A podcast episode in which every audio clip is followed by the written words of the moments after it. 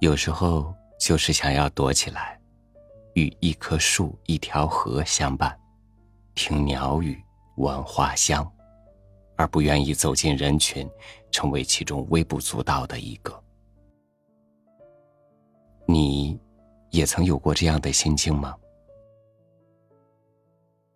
与您分享梭罗的文章《独处之美》。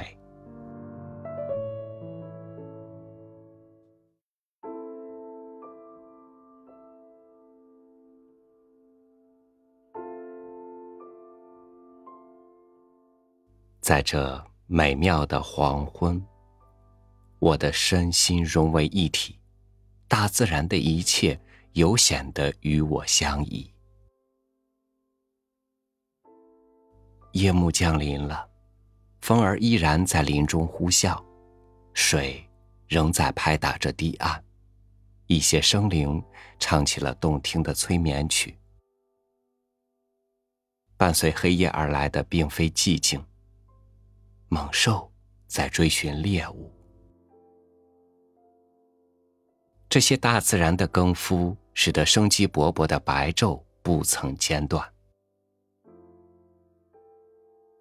我的近邻远在一英里开外，举目四望，不见一片房舍，只有距我半英里地的黑暗的山峰，四周的丛林围起一块属于我的天地。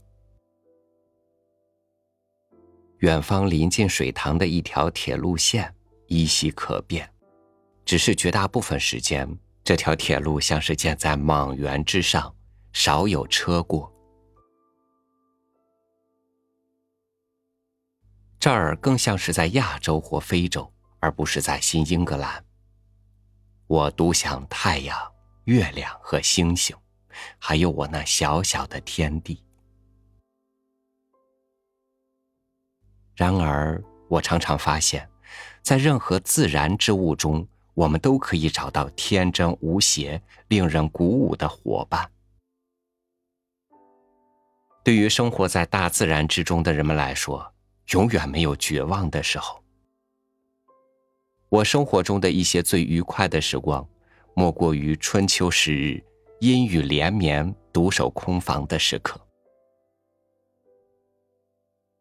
人们常常问我，你一个人住在那儿一定很孤独，很想见见人吧，特别是在雨雪天里。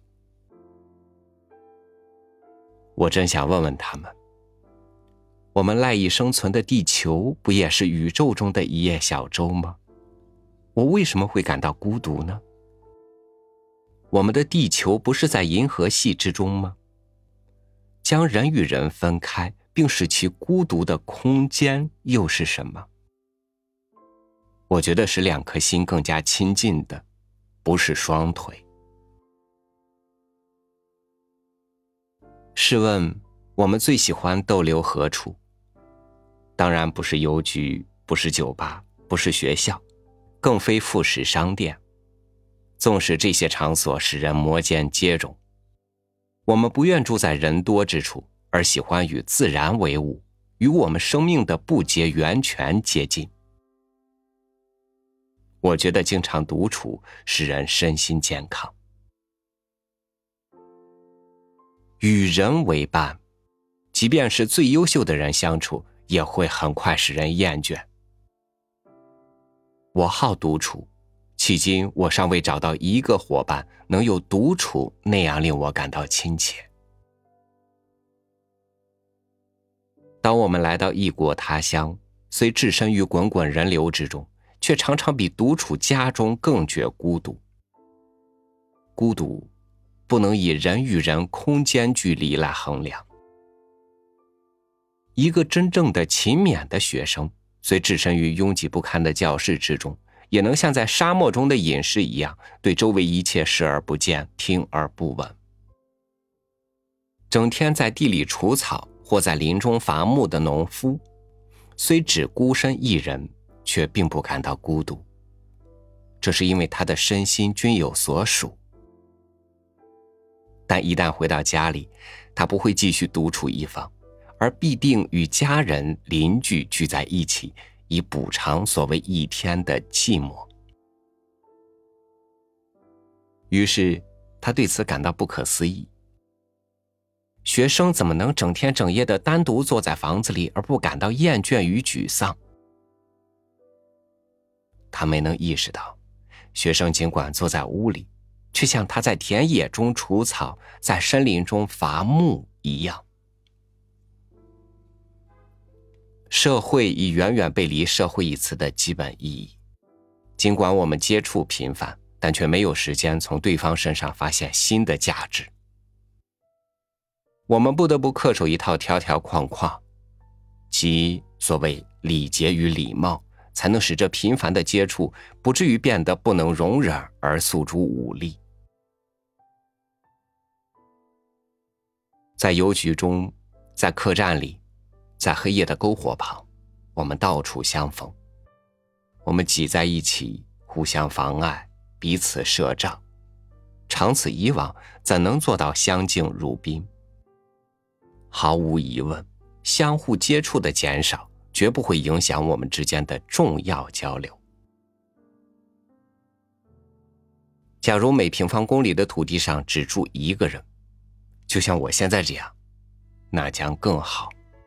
人的价值不在其表面，我们需要的是深刻的了解，而非频繁却浅薄的接触。身居陋室，以物为伴，独享闲情，游荡清晨无人来访之时。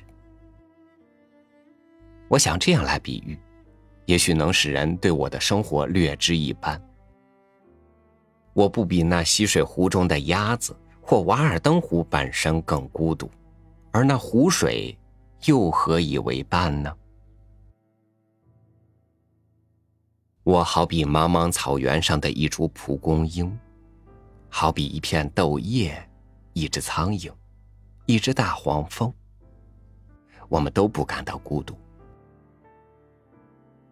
我好比一条小溪，或那一颗北极星，好比那南来的风，四月的雨，一月的霜，或那新居里的第一只蜘蛛，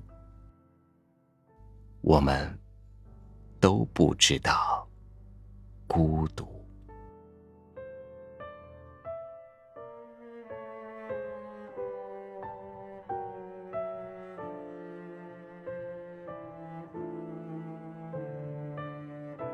人与人的关系在于体现互相的真正价值，而绝非仅仅因为寂寞。每个人都是一株别样的花草，因为绽放出不同的姿态，整个人类的花园才五彩缤纷。所以有哪一朵花会特意的去恭维另一朵，或者哪一朵花会因为自己的独特或独处而感到孤独吗？好，感谢您收听我的分享，欢迎您关注微信公众号三六五读书，收听更多主播音频。我是朝宇，祝您晚安，明天见。